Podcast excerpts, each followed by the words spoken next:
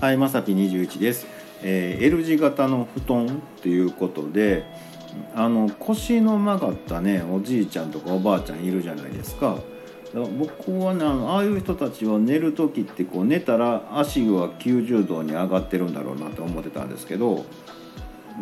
考えたらそうでもないんかなっていうね、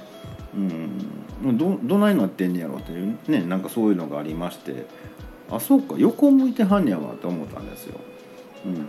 そそれやったらねあの曲がったまま維持できるのでね、うん、あそうか横向いてはんねんなと思ってじゃあ L 字型の布団作ってあげたらええんちゃうと思ったんですけど。でもねその L 字逆向いたら逆の L やんねっていうことになってえっていうことは T の字の逆版みたいな布団みたいなね。でちょっともう訳わからなくなって、あのーもう考えるのやめたんですけど。